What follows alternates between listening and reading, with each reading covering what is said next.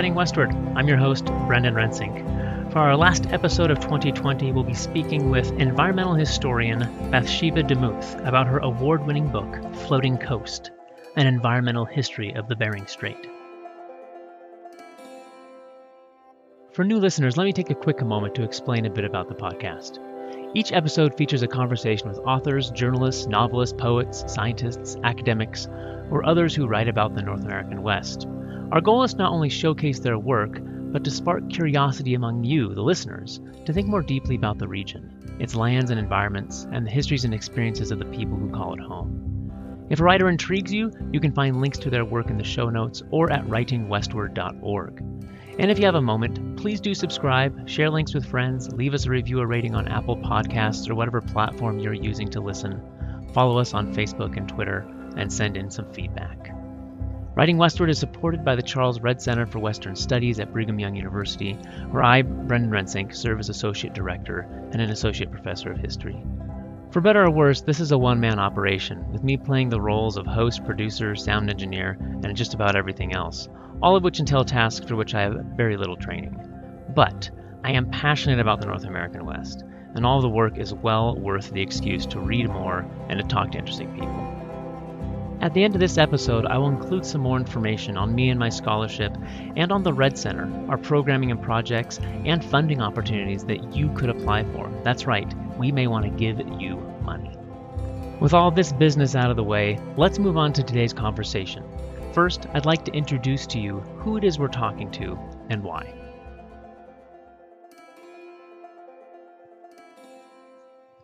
Although the history of Alaska and the Arctic are so thoroughly Western in many of their themes, they're often too far off the map for those studying or living in the American West of the lower 48 to pay much attention to. Dr. Bathsheba DeMuth, assistant professor at Brown University in the Department of History and the Institute at Brown for Environment and Society, offers us a resounding statement of why we should be paying closer attention. Her debut monograph, Floating Coast An Environmental History of the Bering Strait, was published by W. W. Norton in 2019 it is a rare book, exceeding all academic standards for rigor in research, but also written with a grace rarely seen in the academy. Bathsheba DeMuth's personal connections to the Arctic come through her in the writing with a sense of passion and empathy for its lands, waters, wildlife, and peoples. As an environmental historian, she specializes in the lands and waters of the North American and Russian Arctic. But she doesn't just write about the Arctic, she's lived there spending two formative years in the Yukon between high school and college, running sled dogs and engaging in all the activities needed to survive in the taiga forests and tundra of the far north. In Floating Coast, DeMuth traces centuries of environmental history along both sides of the Bering Strait, moving from indigenous and outsider Russian, American, and others' interactions with whales, walruses, Arctic foxes, reindeer and caribou, and mineral resources, DeMuth narrates both sides of the strait independently, and in comparison as competing capitalist and socialist economic systems approach the region, its wildlife, and its peoples differently. She asks what Beringia made of capitalism and socialism, and how both systems function when seen not just as human endeavors, but ecological ones. Popular and academic organizations have praised Floating Coast in rare fashion. Nature named it a top 10 book for 2019, NPR, Library Journal, Barnes & Noble, and Kirkus Review named it a best book for 2019, and it was a New York Times editor's choice pick for the year as well. On the academic side, Floating Coast won the 2020 George Perkins Marsh Prize from the American Society for Environmental History for the best book in environmental history, the 2020 Hal K. Rothman Book Prize for the best book in Western environmental history, and the W. Turrentine Jackson Book Prize for the best first book from the Western History Association the 2020 Eric Zencey Prize in Ecological Economics from the University of Vermont Foundation, the 2020 Julia Ward Howe Prize in Nonfiction from the Boston Authors Club, the 2020 William Mills Prize as the Best Nonfiction Polar Book from the Polar Libraries Colloquy, and was a finalist for the Pushkin House Russian Book Prize, an honorable mention for the Rachel Carson Book Prize, and longlisted for the Cundill History Prize. I join with these many organizations in offering my praise for DeMuth's work and encourage all to find a warm blanket, a cozy chair, and to give it a long, thoughtful read. Professor Bathsheba DeMuth, welcome to Writing Westward. Thank you so much for having me. First, I want to congratulate you on the many, many awards that this book has won. Thank you. It's been really humbling to see that it's resonated with so many people out there. Yeah, I know authors always hope and aspire, and so it must it must feel feels good. Um, especially because the region that you write on, both figuratively and sometimes literally, is off the map for a lot of audiences and professional organizations. So um, I think it's a testament to your scholarship that you not only force the, a lot of people to cast their views farther north than they're used to, but then they actually paid attention and gave you some praise. So uh, congratulations on that. I hope you can ride the high of this for for a few years. Yeah, I hope so. I hope it lasts a couple of years because it's going to take a while to write another book. So. Yep, I, I feel you there. I'm in the middle of that myself. um, floating coast covers a lot of ground, and there's a lot of ways for us to approach it. So I thought maybe we could start with some really big picture ideas to acclimatize listeners to the region that we're talking about, and then perhaps we can kind of dip in through the chronology that you cover uh, by looking at some of the different wildlife and natural resources around which you work a lot of your narrative about indigenous peoples, Americans, Russians, and others and their interactions with those wildlife and natural resources. Does that seem like a, a fair yeah, enough that roadmap? Great. Okay. What is it that drew you both to this geography, but also to this specific topic? What's your journey that brought you there? So it's actually a somewhat long journey. I uh, really the origins for this this project for me are in a decision I made when I was 18 and I concluded that I didn't know what I wanted to study when I went to college. And I convinced that my convinced my parents that I should take a gap year. And at the time it was the very late 90s. Gap years weren't all that institutionalized yet. So there weren't, I think now when I talk to students who have taken them, there's kind of more formal programming. In my case, it was much more ad hoc. Um, and I connected with this little organization in Cambridge, Massachusetts that basically brokered access to their list of places that would take on people with a high school diploma and pretty much nothing else. And the first place that I was interested in going was this village in the Canadian Arctic called Old Crow. And it was for me supposed to be the beginning of like a, a miniature shoestring budget world tour where I was going to go to Old Crow first, and then I was going to go to Costa Rica, and then I was going to go somewhere else um, with money that I had saved up. And the long story short, I have still never been to Costa Rica because I ended up staying in um, in the Yukon for several years.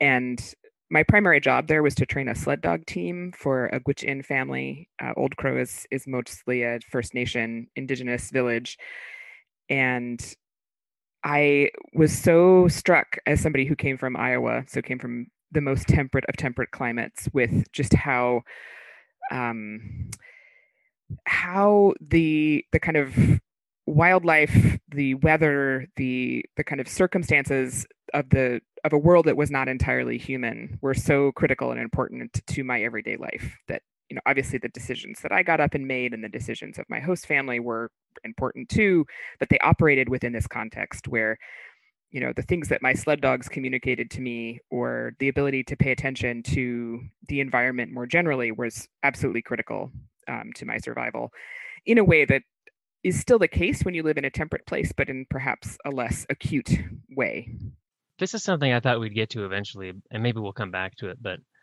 where most of us live you can buy some warm clothes or get your AC and or four wheel drive, whatever you need, and you can often ignore the environment around you to a large extent. But in the Arctic, you can't. Right, and you're very aware of the technologies that you depend on to to keep you warm um, and sheltered and fed because uh, the, the, the environment is extreme enough that if those stop working, it's not like your air conditioner stops working on a 90 degree day and you're like this is uncomfortable and i would prefer if it was on.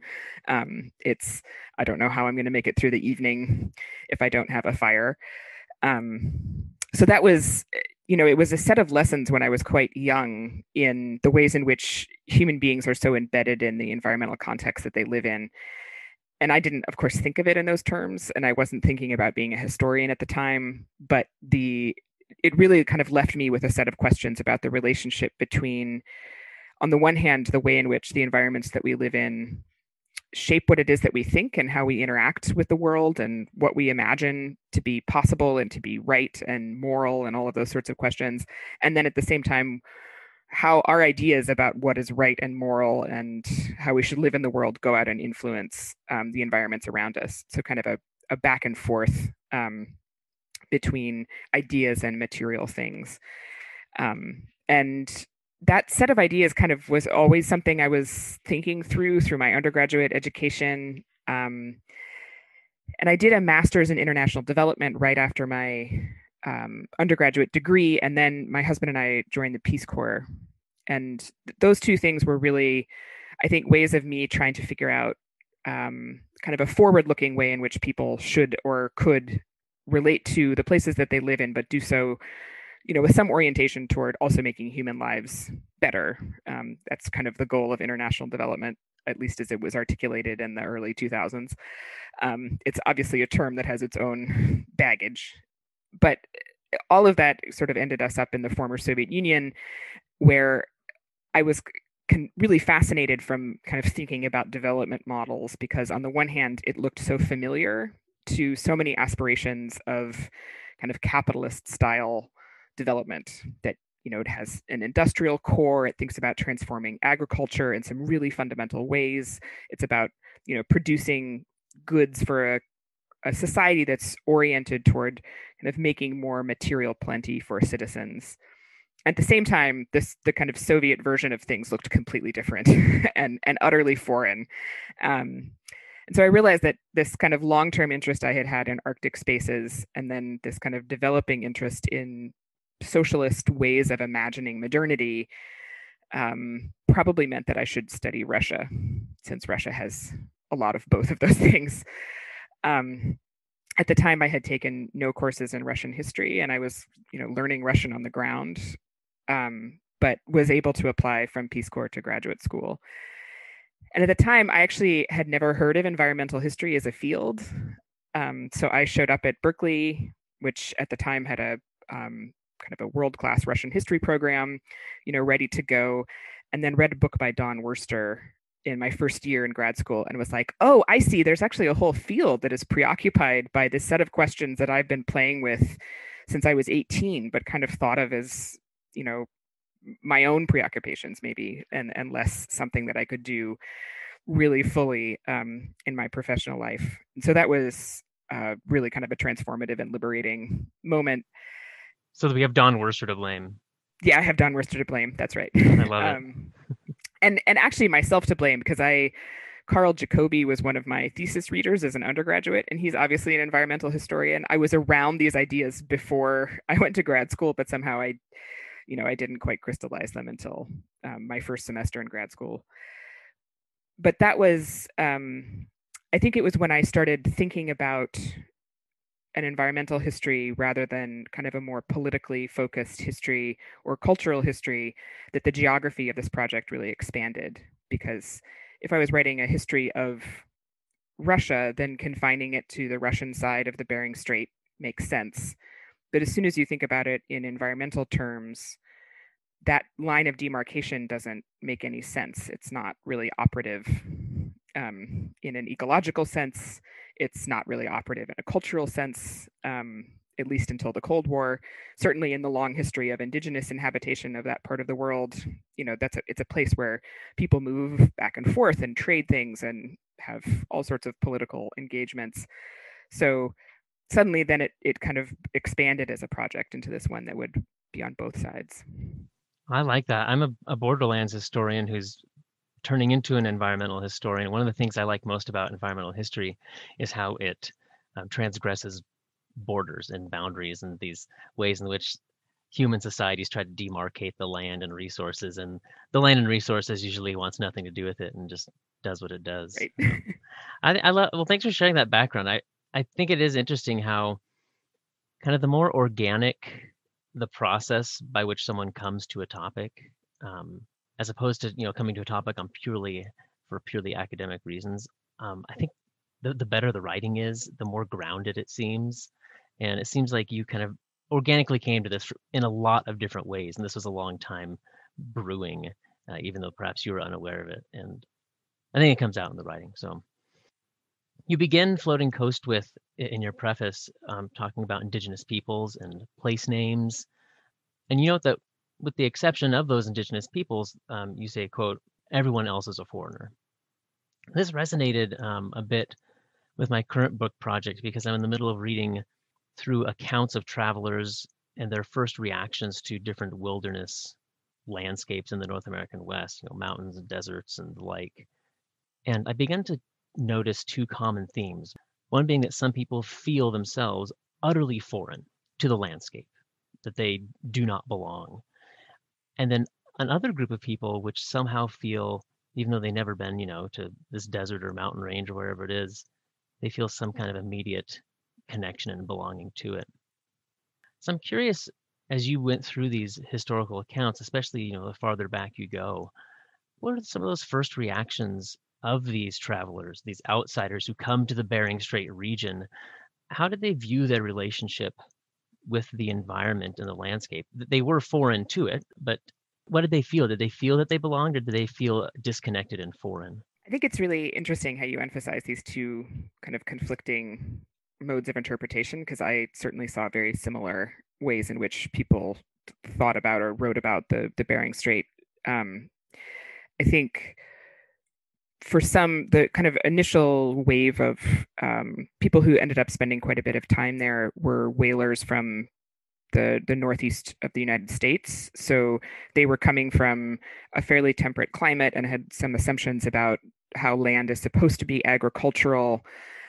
And so, you know, moving up to the the northwest coast of Alaska or the northeast coast of Russia, places that are not particularly hospitable to traditional forms of agriculture, many people interpreted that as being barren, right? And therefore kind of saw this as an inhospitable landscape, one that's sort of going to reject the dominant form of human interaction for many of these folks, right? Um, but at the same time, you know, even some of the really, really early accounts by you know people like uh, you know Captain Cook emphasize that it could be really beautiful. So to me, particularly along the, the coastal regions where the American and Russian ideas about how their empires were supposed to be able to bring agrarian progress to nomadic peoples and you know, everything that we are familiar with as historians of the American West from ideas of manifest destiny.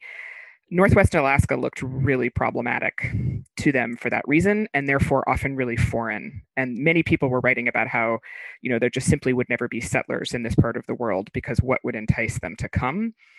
And the Russian Empire had some kind of similar angst about what to do with with northeastern Siberia um, and also because they kept losing military conflicts once they got that far uh, to the northeast.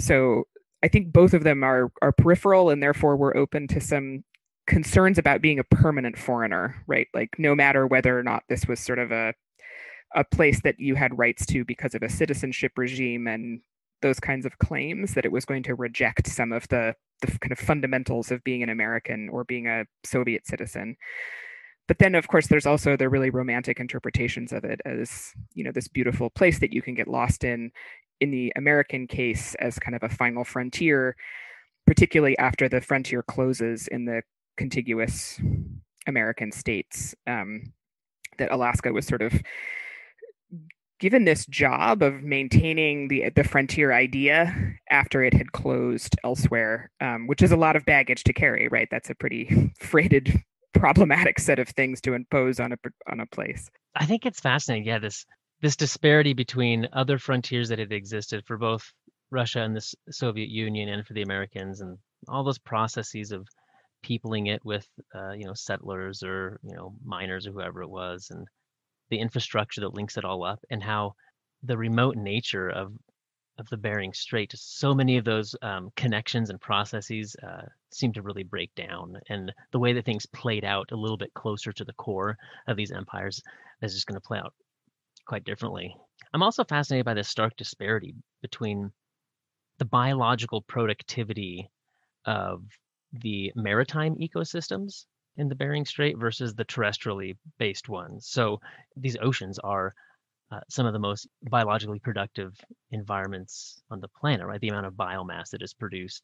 And then you step on land, and as you say, people viewed it as just absolutely desolate and barren, which you know helps explain why indigenous peoples there were so linked to the sea. It explains why the Americans and Russians and others who came up there came by sea, right? It was for the bounty that the sea held.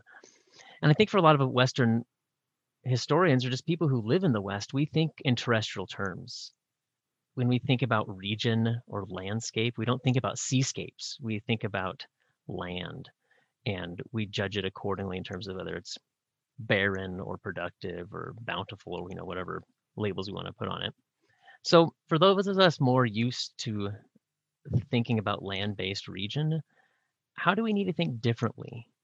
Uh, with your example, and not just about the maritime spaces, but about how these spaces are linked uh, along the coast, how the, the, ocean and the land and the human interactions with both are are linked. How do we need to reorient ourselves to be kind of more comfortable in in this landscape and with your book?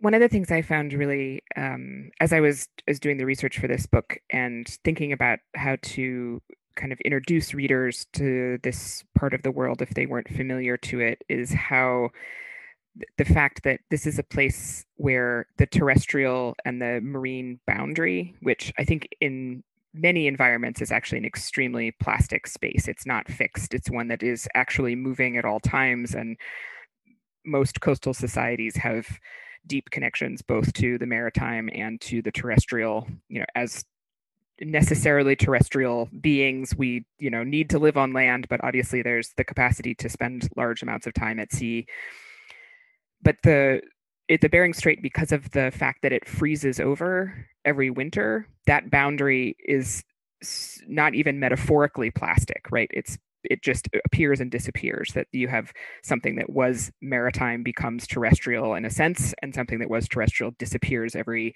spring and summer, um, and then kind of reforms itself again. And that that to me is a helpful way of thinking about even maritime and terrestrial interfaces that don't have sea ice that actually there is this kind of consistent going back and forth because of the way that winds and waves and you know, other kinds of currents are moving through these spaces at all times right? Where i'm living in rhode island our weather comes from the sea so much of the time. So even though i'm not a maritime person here i don't go out on the ocean. Much of my daily life actually has a lot to do with what's happening out to sea. Um, and obviously things that we're doing on land here are influencing the you know the marine ecosystem of the bays and and things like that. So i think in some ways kind of extending that metaphor that these spaces are going back and forth across each other to some degree as opposed to seeing them as kind of a line of demarcation might might be a way to kind of break some of that down because i think for for many places that are on coasts that's actually how they're experienced that you move back and forth um, and they're not they're not just sort of one or the other. Huh. And this was all really new to me as somebody from Iowa, right? like I came from a part of the world that's very, very far from uh, from thinking about an ocean. You may have had some ponds freeze over and do like mm-hmm. ice fishing, yes. maybe, but that's probably about as close as you could it, get to this yeah. experience. Interesting. Well, you already mentioned, you know, in your early experiences in the Yukon of how you were just so aware and at the mercy of the elements. You write again early on in the book that this environmental history that you're going to start tracing out it's unlike say you know some you know like iowa or rhode island or where i live here in utah it's less driven by wars and laws and politics and you write that it's driven quote um, by climate flux or the life cycles of walruses and foxes there are big historical things happening but driven by you know, by, by walrus life cycles and foxes which um, turns a lot of things on its head. So, so it seems to me again that this speaks to how in Iowa, you know, humans were pretty good at bending the environment to their economic wills and and molding the environment to be um, economically productive in in the ways that they'd wanted. They had didn't have to adapt quite as much to those environments but in the along the Bering Strait, that's very different. So how how does this Im, how did this impact human histories differently along the Bering Strait? The fact that they had to adapt to the environment so much more than uh, in more temperate climates. So I think one way of of thinking about this is that in the Arctic itself, you know, there are people who have lived there for thousands and thousands of years for whom it's not a particularly challenging place or any more challenging than any other environment, right? And for whom the landscape seems quite bountiful and you know filled with possibilities but if you come up to that place from a temperate zone and you're accustomed to you know long growing seasons and the capacity for the kinds of agriculture that were you know practiced on the American prairies, it looks like a very different and and really kind of challenging place. And I think it was challenging in Beringia because you know the the two big ideologies that I map out that arrive there the kind of American style capitalism and the Russian style socialism or Soviet style socialism are both kind of ideas that imagine that the role of human beings is to extract as much energy as possible from the places that that human beings inhabit and kind of put that to social use. And that that was a real kind of bedrock principle both of American settler colonial westward expansion and of the the kind of Soviet dream to you know electrify every home as Lenin put it um, that these were these were ways of living in places that required the capacity to extract a lot of energy and therefore turn the the far north into a challenging place to live um, because it it the energy operates somewhat differently in those ecosystems. It doesn't have a growing season for traditional agriculture. It's challenging to industry just because many internal combustion engines don't work quite as well when it's you know it hit you know a place in um, Siberia today hit you know minus 50 degrees Celsius. The airplanes don't work particularly well when it's that cold. So th- those things really become operative if you're kind of operating DNA of your ideology is that you need to be able to extract. Yeah, extract energy and profit and maximize profit as opposed I mean indigenous peoples were also extracting energy but they were extracting energy within a system to to inhabit and survive in that landscape. And so the, you know, the parameters of uh, and expectations of what they were to do with the environment were were completely different. Um, let's start let's go through some of these uh, some of the wildlife and some of these animals. Uh, you start with whales. That's what brings non-indigenous peoples up there first. And you say that often the state follows these rushes, be it for whales or or furs or precious metals uh, later. And I, this is a part of your book that I had a real hard time getting through quickly because I just I was just spending so long on every page because it was just it was so fascinating.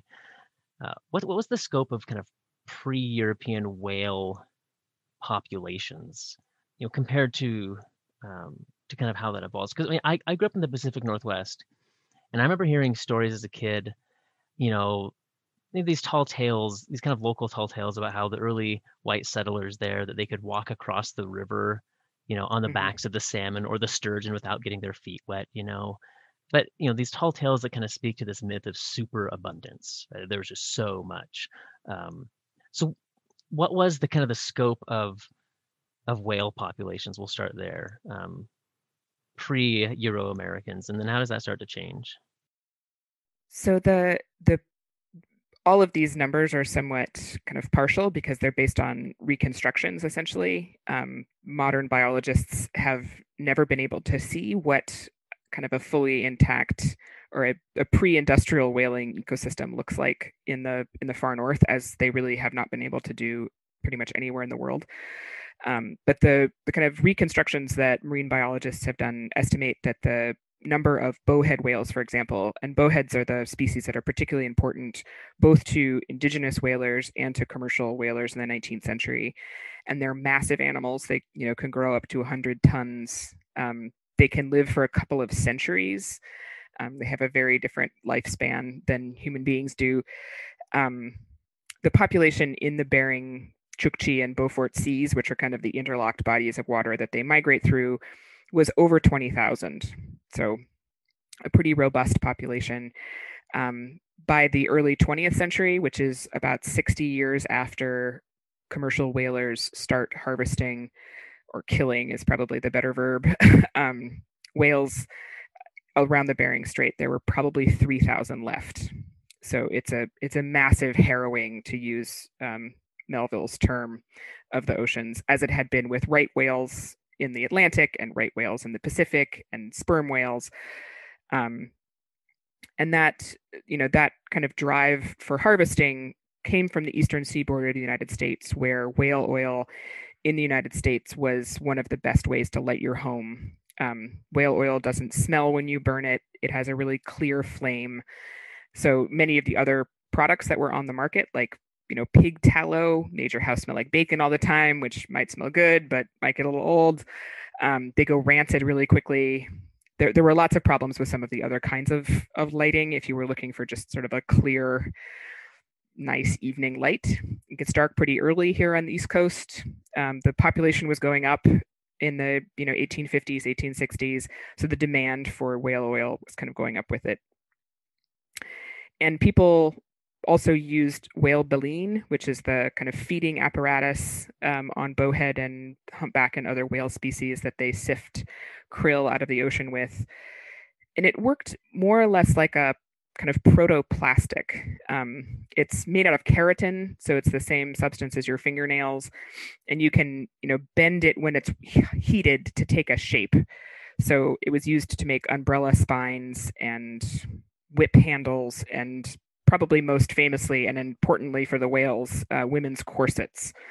Um, so if I had been, you know, living in Rhode Island in 1850 and I was a well-off woman, I would have been, you know, wearing whales right next to my skin, more or less. Um, and that that demand actually helped keep the industry for bowhead whaling going after petroleum products started coming online in 1859. Um, and of course, that's kind of a slow transition between people using kerosene and people using um, whale oil or whale oil fading out for kerosene. Um, but even after whale oil was more or less out of use commercially, people were killing whales for their baleen. Was bowhead kind of the primary whale being harvested because of its numbers, or was it easier to hunt, or did it have higher quality oil than other um, baleen uh, whales with baleen? What was specific to bowheads, and also specific to indigenous peoples hunted hunted bowheads more than others? Correct. Yeah. So for um, for the Inupiaq and the Yupik and the Chukchi, who are the three peoples who live right around the edges of the the Bering Sea, bowhead whales and gray whales were the two species that were hunted primarily, um, and that's mostly because of the the ways in which those two species migrate um, and spend time close to shore or close to the edge of the sea ice. So there are some many other whale species that are present in the Bering Sea, but most of them tend to spend a lot of time far out at sea. Um, so the sperm whales that get up into the Bering Sea are deep water animals. So if you're hunting from shore, they're extremely difficult to get to. Um, so that was kind of the, what set the relationship between people and bowhead whales in the Bering Sea for you know thousands of years prior to the arrival of commercial whalers. The the Yankee fleet, who you know left from New Bedford, Massachusetts, and from Providence, and kind of up and down the the seaboard here on the East Coast, they ended up in the kind of Pacific side of the Arctic, more or less because they had hunted the species that were closer to home to uh, real rarity. So it's an industry that started in the Atlantic, um, hunted its way through the Atlantic, and then starts to expand into the southern Atlantic, goes around South America, and comes up through the Pacific, um, past Hawaii eventually, and just keeps working north. And part of it is because the technology of whaling in the 19th century, the kind of Moby Dick style tall ship whaling, actually can't pursue that many whale species. So they could kill gray whales, right whales, um, occasionally a humpback whale, and sperm whales and bowheads. And so the really big whales like blues and fins, um, they couldn't get to, they were too large essentially to process. Um, and some whale species were simply too fast. And the bowheads, when they first arrive in the Arctic, the commercial fleet are kind of slow. They're, you know, will come right up to um, the hunters' boats, and they have incredibly high quality oil and baleen. Um, so they they they look like a real bonanza to these captains that you know, if you were hunting along the Bering Strait and your ship left from New Bedford, Massachusetts, you're pretty desperate to kill some whales because that's very, very far from home. And, you know, every month you're at sea, you're at risk of all sorts of, you know, mishaps and mayhem. So, um, and here they are swimming right up. Yeah, exactly. Yeah. You do say that they eventually start adapting and start using the ice to hide and they start um, migrating more under the edges of the ice as opposed to out the open water, which I find fascinating. And again, you know, these species with these incredible lifespans, you know, that they're able to uh, adapt. And you, you weave this um, hypothetical tale of uh, a bowhead born around 1800, and you kind of revisit this bowhead whale a couple times throughout your narrative. You know, you know, 80 years later, here's what it would have been experiencing. But it is it is difficult to wrap our heads around the fact that uh, that really a bowhead whale that was born in the middle of this story uh, that's you know could actually still be swimming around today and you know what kind of history is stored right in that you know i, in, I so wish i could interview one. I mean that's, it's a it's a great tragedy of my yeah. professional life. But it's really tragic because the existence of this whale is what what was one it was a key species that had brought stability to the region for indigenous peoples right? They could rely on the annual migrations and they could, they built so much of their society and economy and subsistence around it so when those whales are removed in such drastic fashion it it's disastrous for the people who would who would live there one of the next animals that you that you go to which i think is one that people would think of less um, is walruses this ungainly, just bizarre. I mean, we see them in zoo in zoos, and they're just such bizarre creatures. Um, I've seen footage underwater; they actually swim remarkably well for for what you know a large you know, for how they kind of waddle around on on land or or roll. I've seen like there's yeah. like they like they roll and fall down hills and stuff. Anyway, uh, but you here you you write this. I really like this line. You say walruses are coastline embodied. They cannot eat without the sea, but they must breed and birth in the air, which I thought maybe makes them kind of maybe the best analog for humans who live in Beringia, right? Like they can't exist without the sea, but they they need the land as well. How does the story of of walrus hunting go? Like why are Russians and Americans coming and hunting walruses? And what does the disappearance of the walrus do to the indigenous peoples? The the walrus hunting at kind of a commercial scale. So walrus hunting has been really critical for Yupik and Chukchi and Inupiaq communities for a very, very long time, um, but at a very sustainable level. Um, but walrus hunting at a at a scale that really threatens to you know put the herds in danger of at least a kind of species bottleneck, if not extinction, starts to happen more or less as a result of commercial whaling. So you have these whaling ships that you know are on these voyages that last 18 months or two years or two and a half years and they eventually get to the point where they're killing bowhead whales so efficiently that they're running out of bowheads that they can access easily or can access at all. And they start looking around at these the herds of pacific walrus that are hanging out on the sea ice. Are herds um, is that the term for a collective yeah pods of whales yes, but herds pods of, of whales walrus? herds of walrus. Okay. Um, and they actually many of the sailors compare them to cows um, that they will like look out over the sea ice and it looks like you're looking at a kind of grazing pasture full of cows. There were probably a quarter of a million plus um, walruses in the bering strait prior to commercial hunting starting and they also have a lot of um, oil in their blubber. It's not quite as good as bowhead oil if you're trying to burn it in a lamp um, but the commercial whaling crews found that if they were not killing enough bowheads to fill up their holds with oil, that they could they could make up some of that time that they were spending in the Arctic with with killing large numbers of walrus, and that meant like you know hundreds in a day. Um, they would refine the blubber down just like they did with bowhead whales, and then they would also take the tusks, which walrus have you know those very you know kind of paradigmatic tusks in the front that are made out of ivory um, and could be sold basically as a replacement for people who couldn't quite afford elephant ivory. Um, so if you wanted ivory buttons or you wanted, um, you know, ivory inlay on a trunk or pool cues, it was put to all sorts of uses once it made its way back to the United States. And so this kind of commercial hunting of the herds uh, meant that by the beginning of the 20th century, the walrus numbers were were really imperiled. Um, you know, in the the tens of thousands, not the hundreds of thousands.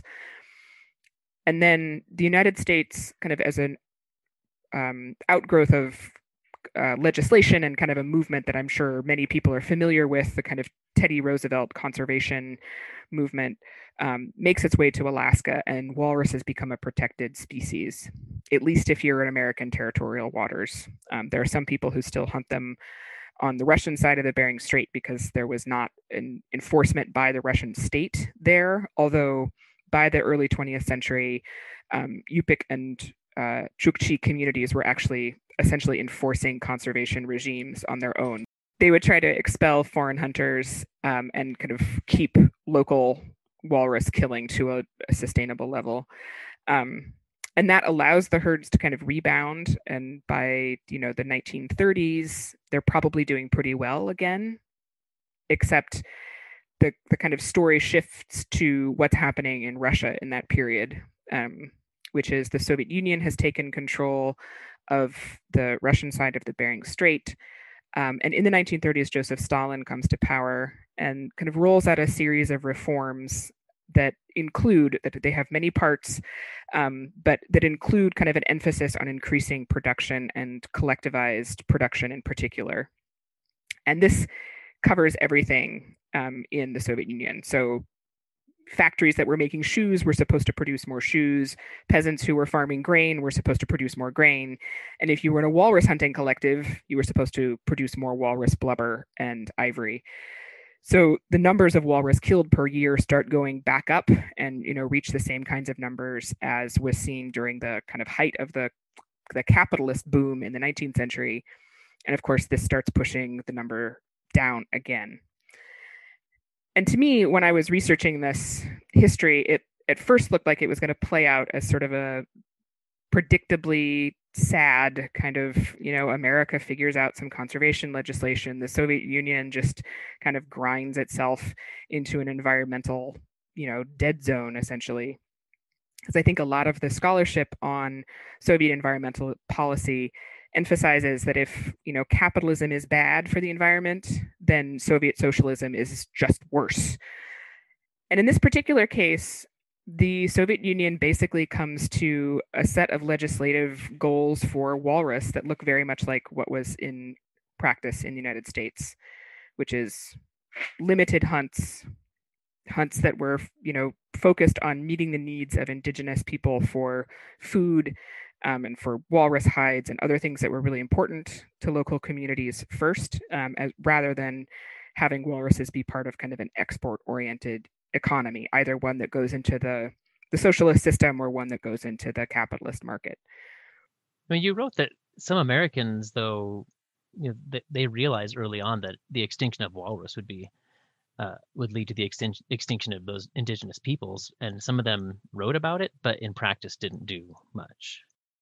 Yeah, the captains of whaling ships in particular were very, very aware that the industry that they were part of was endangering not just the lives of the animals they were killing, um, but the lives of the the human populations that were dependent on them around the Bering Strait. So um, there was, you know, these kind of anguished letters to the editor, essentially, that show up in whalemen's newspapers in Hawaii and New Bedford, talking about the ways in which you know they are witnessing starvation and there are some years particularly in the 1880s along the bering strait where you know many communities are um, just in absolute dire straits because of um, the, the kind of lack of walruses and bowheads because of commercial hunting in addition to some pressures that come from the being at kind of a low point in some ecological cycles so that there aren't as many caribou around as there might be, and there's not as many ptarmigan around as there might be. It's just it's an absolute bottoming out of what the kind of bounty of this part of the world usually provides, um, and that that you know the the foreign captains were very aware of their part in this, um, and they also did not see themselves personally as having many tools to redress it. Um, you know, they understood that if they quit, somebody would just hire another captain to go go whaling or go walrusing. Um, and so some of them actually write letters, you know, they, these letters that are published in the whalemen's newspapers are also forwarded along to political representatives saying, you know, in the case of Alaska, you know, we technically own this land, right? Where where is the government? What is the state doing to provide for people? Um, and and in fact, the the U.S. government does eventually kind of start listening um, and sort of follows follows the whalers and, and in many ways follows the destruction of the whalers and starts to see a need to provide you know education and medical care and kind of humanitarian relief is what we might call it now. Well in the segue as well because in the next section of the book you kind of move more to land and you talk about reindeer and these attempts by um, uh, the soviet union and the united states to use the domestication of reindeer, perhaps, finally as the process through which they could bring indigenous peoples more into the mainstream of either a capitalist or communist society and that that would be the avenue by domesticating reindeer. Finally something that is somewhat familiar. We know how to deal with livestock. Maybe reindeer could be treated the same way and that could be the entry point for indigenous peoples to individually own herds or or as a collective to own herds and to manage them how does this domestication and attempts to regulate and domesticate um, reindeer herds work in in Alaska versus northeastern Siberia this reindeer story is one of the first pieces of this project that I stumbled upon upon when I was doing research in grad school, and I I couldn't believe that the world had ever left a historian such a perfect set of kind of inverted priorities. Um, because for both the United States and the Soviet Union, as I talked about earlier, the the lack of agriculture as practiced in temperate climates was seen as a real problem, right? Neither state was particularly interested in thinking about this being a productive and bounteous place to live based on the ways that indigenous people understood it as being a bounteous and you know kind of good place to make a living. They wanted to think about it as a home for agrarian production. Um, and of course, it was pretty obvious that large parts of northeastern Siberia and northwestern Alaska were not going to be amenable to amber waves of grain. That just wasn't going to happen. I think the word you use, you call it re- obstinate ground or recalcitrant yes, yeah. ground. that like the land itself was just so obstinate and, and horrible and mean. And the reindeer maybe is finally the way that they can start pulling energy out of it, right? Out of this stubborn landscape. So in the at the end of the 19th century, some Americans visit the Siberian side of the the Bering Strait and are, I think, relieved to see that there actually are domestic reindeer there because if that's not amber waves of grain, at least it is a sort of recognizably agricultural animal in the model that uh, you know Europeans and Americans are used to thinking of them. So this is where the kind of origins of this story of inversion comes from. The Americans are the American government and missionaries are very interested in taking the, you know, often nomadic or partly nomadic Inupiaq and Yupik and turning them into kind of property owning yeoman farmers essentially. Private property and owning it and kind of managing it is seen as a critical kind of tool of state assimilation. It's how to take people out of the culture that they are in and make them into americans in some sense and by doing so make them kind of productive for the american public so you need to take folks that generally speaking are relatively collectivist in the way that they run their economies who tend to hunt wild animals collectively because it's a it's a large job that requires you know people working together and turn them into individual owners of a private herd. That's the american dream. And to do this they import domestic reindeer from the siberian side. The soviet union when it takes over finds that the the chukchi who are the domesticators and sort of reindeer herders of the Chukchi Peninsula, you know, have this this resource that looks agrarian and is therefore very exciting to the Soviets as it is to the Americans. The problem is is that the Chukchi own them as private property, and some Chukchi own more reindeer than other Chukchi, making it, if you are coming to it as a kind of dyed in the wool Marxist, look like they have social classes. So the Soviet Union comes in and says, ah, well, reindeer are critical to turning Chukchi people into Soviet citizens. But in order for them to do that, they have to give up private ownership of these animals and instead own them collectively as sort of all Soviet industry. So you have this this kind of set of completely mirroring but inverted policies on the two sides of the of the Bering Strait. And what plays out over the next, you know, several decades is particularly on the Soviet side, there is a real disinterest and disinterest to the point of open violence with collectivizing the reindeer. Chukchi herders understood very well that these animals were critical to their livelihoods, that they had sort of been the cornerstone of Chukchi political power in that part of the world for a long time. And in fact, were critical enough to Chukchi power that the Chukchi had rejected the, um, or not just rejected, ejected the Russian Empire in the 18th century. So, you know, this this was a, a really critical source, not just of kind of cultural and spiritual meaning, but of political agency. they weren't interested in giving that up for the Soviet dream. And on the American side, kind of what it is that the state is offering Inupiaq people by giving them reindeer herds is never all that clear. So, you know, some Inupiaq families become reindeer herders, some still are reindeer herders. But generally speaking, the reindeer are put in service of the ways in which Inupiaq want to live rather than the kind of dream of small farmers with their herds of reindeer participating in the American economy just the way they would if they had a cattle ranch. Um, so there, there's kind of both inverted policies, and it's indicative in some ways of the difference between the ways in which the Soviets kind of really put emphasis and and military power, if necessary, behind pushing this process, and the ways in which the American side, you know, invests a bit in the reindeer project, but is never is never going to kind of do the forceful kind of colonization at gunpoint that is so common on the American West, for you know, in the lower 48, um, and that allows kind of the Inupiaq to use or not use reindeer more or less as they have interest. Yeah, to incorporate them into their way of living or not, as opposed to, you know, adopting it as their their new full identity. Yeah, uh, in a more American uh, sense. How does some of this change then when we move into the era of not living biological resources, but the extraction of uh, of mineral resources. Gold is discovered along the Bering Coast. Um, tin. There's some uranium, I think you say. Mm-hmm. But if there's a more inhospitable place to try to mine this stuff, I don't know where. How does the capitalist versus socialist systems of mineral extraction in this region play out differently on the two sides of the Bering Strait? One thing I found really interesting as I was thinking about the different kind of segments or biomes that this story unfolds through is that the places where the the resource is the the easiest to control in some sense.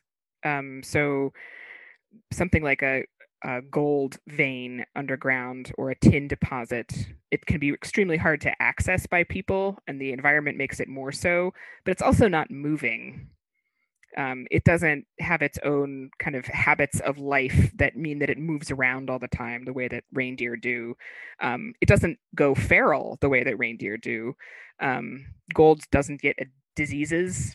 Um, you know, there's there's all sorts of things that the, the ways in which geological things change happen so slowly that for people, much of that change is completely invisible.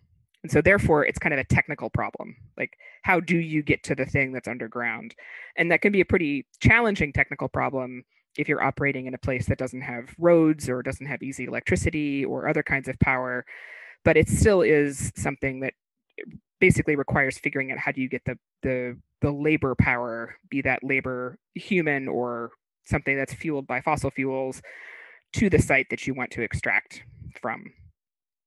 And in the case of the geology, it's because it's sort of reduced to a question of human wills. Um, it's also the place where the United States and the Soviet Union, in some ways, look the most different from each other. Um, that the gold rush that starts in what's now Nome on the Seward Peninsula is the most kind of unadulterated, you know, just boom capitalism you can imagine. Everything is for sale in Nome.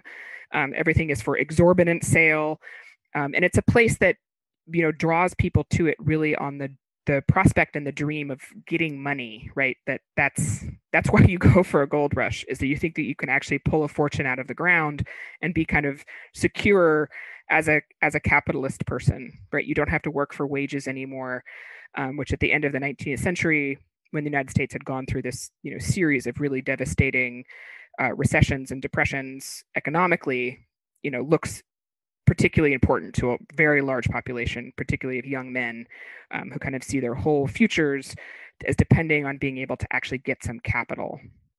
So it's just, you know, as anyone who studied a, a mineral boom town knows, it's a it's a pretty pure form um, of capitalism on steroids. On steroids, right? Yeah, and so it's like fast and nasty. Um, and the the Soviet side, there's kind of known to be gold deposits um, in Chukotka for basically since they were discovered in Nome and probably even before that. Um, but they they hadn't been found in large numbers and they weren't particularly accessible until the Soviet Union is able to marshal the resources to bring lots of labor power north to try to extract them. Individual gold mining doesn't really jive with the Soviet system, does it? No. Um, and even the Russian Empire yeah.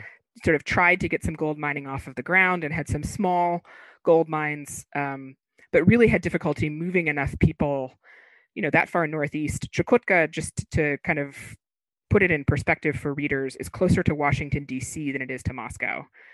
Um, it's really, really far away from the centers of Russian power in the 19th century. And of course, that's compounded by the fact that you have to get overland by rail um, or take a really, really long sea route, right?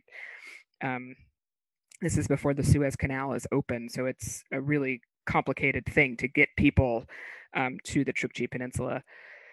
So it's not until the, the Soviet Union um, takes over gold mining that that becomes kind of possible. And the way in which they do it initially is with um, prison labor, with people who are in the gulag, which is kind of the most extreme form of what the Soviet project is doing and trying to kind of transform people into socialist citizens, not by enticement, not because the ideology isn't appealing anymore, but simply by kind of brute re-education. Um, and so that you know the the kinds of mining that appear initially sort of are the most extreme end of what both of these societies produce in many ways. Um, and, and not what the mining ends up looking like for most of the 20th century, which in the American case is kind of big corporate operations owning chunks of land and extracting gold and tin from it. And in their Soviet case ends up being kind of non-prison labor, uh, you know, villages and towns that are built around a particular resource. Did you anticipate that you were going to find this amazing disparity in how the two systems worked mineral resources? Because it, it, it's really striking just how the, the same resources viewed just so differently and how they approach it so differently. I really didn't. Um, and I, when I first started this book, I would have told you that I didn't want to write about the Gulag under any circumstances. Like it was not, um, you know, it's a subject that has such an incredibly rich literature in Russian history. Is like that has been has been covered. I don't I don't need to wade in there. Um, and then it turned out that it was unavoidable because it was such a part of, you know, how a certain kind of operation functioned, like how it got its power in a kind of material sense um, in the you know 1940s and 1950s.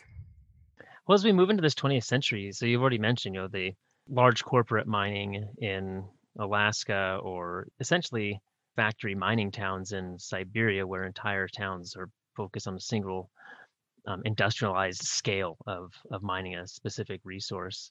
Um, you close out the book kind of making this turn to thinking about technology and industrialized, mechanized um, harvesting of resources, be it biological resources or um, or mineral ones. Um, what does this do to? I mean, so we, we have all these stories of whaling, walruses, reindeer. We didn't we didn't talk about Arctic foxes. You know, there's a fur trade there. Um, what is the industrialization and the introduction of of you know industrial technology due to these, in many cases, already waning industries? that mm-hmm. are no longer sustainable. And so I'm curious about kind of this tension between the industrialization of these industries. And then also, I noticed, you know, simultaneously, um, the discussion in your book of indigenous peoples and their involvement in these activities um, really kind of t- is almost absent for long stretches, whereas they had been so prominent in the previous. And I think there, there's there's there's a connection there. Can you walk us through these kind of final stages a little bit? Yeah, I think that whaling is actually a good place to see a lot of these tensions play out. Um, the there's a sense I had in the the kind of logbooks and ways in which whalers themselves talked about their industry in the United States at the end of the 19th and earliest 20th centuries that is very self-reflective, right? They understand that whaling at a scale that is necessary to feed demand is going to run these animals into extinction. And they use the word extinction, like in whalers' newspapers. So that's kind of a known thing. Um, and basically what stops it is that there ceases to be demand for baleen and for um, whale oil because of petroleum and because of the invention of spring steel that replaces baleen. And so it looks briefly like whaling is going to just kind of it's done, right? That it's a romantic thing of the past, and we can all read Moby Dick and move on. Um, but then in kind of a unfortunate for the whales twist, Norway invents kind of a, a new kind of whaling fleet in the 1920s. Um, and it's a fully mechanized uh, kind of factory setup where you have a massive central processing ship that's able to take a whale and break it down into all of its component parts, um, and then little catcher boats that would go out and actually do the harpooning. Um, and really critically for the industry, the Norwegians also figure out how to separate the taste of whale from the fat so that you can turn whales into products that people will eat. Um, margarine, course, you say? Margarine, yes. yeah. So if you ate margarine, you know, I think about this when I've been watching The Crown recently, right? That when the the queen is eating her toast, if she had margarine on it, you know, in 18 or 1940, um, she was probably eating whale. It was very big in Britain and in Norway and in a couple other countries in Northern Europe. And this this kind of innovation around whaling not just kind of brings it back as something that um, people can do, it changes the scope of the kinds of whales that people can kill. So all of those big whales that were not accessible to wooden tall ships are suddenly things that can be pursued and killed in large numbers. Um, and this means that over the course of the 20th century, about 3 million whales are killed worldwide by factory ships. Um, factory ships for you know Germany, for, for Norway, Japan, the United States, a little tiny, basically some expats from the United States who buy into the industry. The United States is otherwise pretty much out of it, and then the Soviet Union. And I think the ways in which these factory fleets in the Soviet Union take on whaling um, as a pursuit that's that's kind of mechanized, that looks like a factory floor elsewhere in the Soviet Union, except one that's for disassembling whales rather than assembling tractors, is also one that ends up excluding the people who have been whaling the longest in the Bering, Bering Strait. Um, so there are very few, if any. I really struggled and looked pretty hard to see if Chukchi or Yupik people ended up on these whaling fleets and didn't find evidence of that. Um, but these whaling fleets are less tied to that floating coastline, and that's the edges of the ice uh, compared to the previous ones because they can go out to the right. deep sea, the open ocean, where some of these other species are, right? Yeah, so they're actually mostly not killing bowheads. There aren't that many to kill in the 20th century, and they are considered a re- such a protected species that even the Soviet Union tries to avoid them, avoid killing them. Um, but instead, they're you know going after sperm whales and humpbacks and fins and blues and pretty much any other whale they can possibly catch. Um, and yes, they're not they're not tied to a coastal place, so I think they're far more likely to pull in these kind of fleets of people who are trained as as mariners from all across the Soviet Union rather than as people with specific whaling experience. And the Soviet Union actually sort of takes the local whaling practice, the gray and bowhead hunting that Yupik and Chukchi whalers had practiced, and mechanizes that as well. Um, so there's a small fleet of kind of scaled down factory ships that does all of the killing of whales for the Soviet coastline um, after the Second World War, and would just kind of bring, you know, they'd bring a gray whale carcass to shore and drop it off, as opposed to letting people go out and do the hunting themselves. Um, and this was sort of done in the name of efficiency and it being, you know, less likely to result in whales that are struck and lost, um, but is of course also a piece of kind of an assimilationist tactic on the part of the Soviet Union to you know not have people practicing their traditional ways of making a living and instead turn it into something that's done by an expert class on behalf of these communities. It's really interesting we have this inversion then. You say towards the end where in a previous generation it was the soviets wringing their hands over how the capitalists were destroying the environment and extracting too much but they couldn't do anything about it because it's so far off. And then into the 20th century we now have the united states wringing its hands over the Soviets, um, you know, continuing to whale and stuff when we thought they shouldn't be. There's kind of, and and we, I mean, you write towards the end of how, in a way, the United States kind of really conveniently forgets its past sins of unsustainable harvests of these animals you know, and really quickly starts looking down their nose at the Soviets for doing it later. Kind of yes. the historical memory of this is very convenient for, yeah, for America. Right. It would like to absolve itself of this. Yeah, it's it's not as much discussed in the 20th century in the United States, right? That whaling becomes the problem of Japan and the Soviet Union um, in the 1970s, not something that the United States actually had practiced, you know, not that long before. And really pioneered. Uh, and really pioneered, yes. yeah. um, that's a, yeah, and pioneered, that, that's a loaded term, but maybe it's an appropriate yeah. one here. Um, well, I don't want to take too much longer. What's the current state today in Beringia of of the of the humans, especially the indigenous peoples there? What's their current relationship with whales and walrus and reindeer along along the Bering Strait? How how do things look today? So, in most communities along the coastlines, walrus and whales are still really critical, both you know culturally and in caloric terms. Um, they're not easy places to supply, even in the 21st century. So, you know, particularly on the Alaska side, where the um, the kind of transportation network is less robust. It was not built by a Soviet-style state, so it is actually a little bit less. Um, has a little bit less capacity than on the on the Russian side, even though it's not socialist anymore.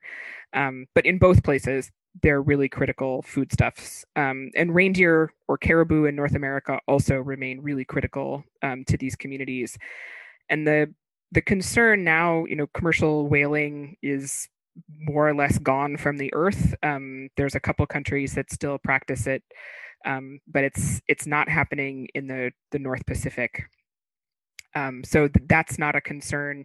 The the issue that is probably likely to really impact the way that whales and people interact is actually shipping traffic. Um, the the amount of sea ice in the Arctic Ocean and in the Bering Sea has been kind of eroding dramatically, as I'm sure anyone who pays attention to the news, um, even a little bit, is aware of. I mean, did, um, did you post just a few days ago on Twitter? Because I saw a few people repost this picture from one of the Diomede Islands, uh, and, and yes. there's there's yeah. it's just a, a an open coast, no sea it's ice. open water, yes. and it's December. Right. Yeah, that's right. And it should have started right? to freeze up in October, so we're it's well past due. And the result of that is that the um, the Northeast Passage, which would be the route from Asia to Europe by going north of Russia, is likely to be um, open to shipping traffic in the summer months um, to be ice free in the next couple of years um, or certainly within the next decade. And already the the number of large vessels going up the northern coast has gone up dramatically. And of course, with that comes increased marine noise, which is hard on Whales. pretty much all marine mammal species, and I'm sure non-mammal species. But we know quite a bit of from observing whales and um, walruses and seals, and all of these are animals that communicate vocally um, in the water and that's a major part of their social lives and how they communicate with each other and find each other um, and also because with bowheads like with right whales there's a lot of concern about ship strikes so here on the east coast the number of atlantic right whales is um, basically atlantic right whales are going extinct in real time. Like we're watching the numbers go down year after year after year and they're going down because of ship strikes and entanglements in fish nets. Um, and the fishing nets are less likely in the Bering Sea at the moment, but certainly ships that run into bowheads um, can injure them to the point that you know they they can't recover, um, and that that is something that you know communities all on both sides of the strait are really concerned about. Um, in addition to the fact that the sea ice retreat is really changing where and when walruses come near to places that people are. Um, sometimes the walruses have to spend a lot more time on land than they would normally, which is really stressful for them. They can't access food as well, um, or they're just simply incredibly far north. So if you live on St. Lawrence Island and you have to travel all the way north through the Bering Strait to find ice that has walruses on it, that's a very different project than if it's, you know, two miles offshore um, well, for people who think about the American West, do you have any final parting thoughts to convince people to to look north and to consider this as they as they study the region, as they think about the environment and animals and resources and peoples? I think in general that um, the North and and thinking about I think there's a there's a couple things for historians of the American West that are interesting. Partly is that Alaska I think just hasn't had as robust a scholarship about it as many other parts of the American West, and that it therefore has just lots of historical work that is is there for the doing um, and you know the the archives are rich and interesting and its relationship with the united states and with the environment if environmental history is your thing or indigenous history i mean there's some amazing scholars like Holly Guise um, and jen rose smith who are you know working on alaskan history um, and i think there's a a really exciting generation, particularly of young indigenous historians and scholars who are coming out of Alaska. Um, but there is just so much um, that really hasn't been kind of put in the terms of professional history, I would say, um, and that has interesting stories to tell us um, about all sorts of questions. Um, and secondly, that it also, one of the things I found really exciting about this project from the perspective of Western history is that it pushes it into a discussion of Pacific history, which, of course, you know, other historians like David Igler and Ryan Tucker Jones and, you know, Lisa Wadewitz. There, there are plenty of people doing that, um, but I think it's an important move. Um, it it kind of moves Western history out of a terrestrial focus, um, and can connect it with some ambitions of American empire that you know potentially saw a manifest destiny going past Hawaii um, in ways that you know I certainly can't unpack. Um, I don't speak Indonesian or Japanese or any of the other languages that you would need to do this if you're working further south um, from where where I know anything. But um, I think it, there's a lot of potential there um, and really exciting work that's coming up. I mean, I already actually have a I've, I've penciled in a little list of I know some forthcoming books that are kind of more the West, but Pacific world that I'm very excited to see come out. So uh, I think your book kind of fits nicely into this growing growing body of literature. Uh, well, thank you for um, spending a little time talking with us, and thank you um, for writing this book. And I really, really enjoyed it. Yeah, thank you. This was delightful. All right, take care. Well, that's it for this month. Thank you so much for listening, and I hope you'll subscribe. Please leave us a review on whatever app or platform you're listening through, or follow us on Facebook at Writing Westward Podcast or Twitter at Writing West, where you can get updates, leave comments, and communicate with me. Writing Westward is a production of the Charles Redd Center for Western Studies at Brigham Young University.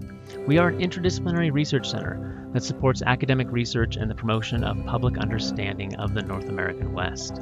We host regular public lectures, which we live stream we have an annual funding cycle with awards, grants, fellowships in categories that nearly anyone researching and working on the region from nearly any disciplinary approach or towards nearly any kind of final product can apply.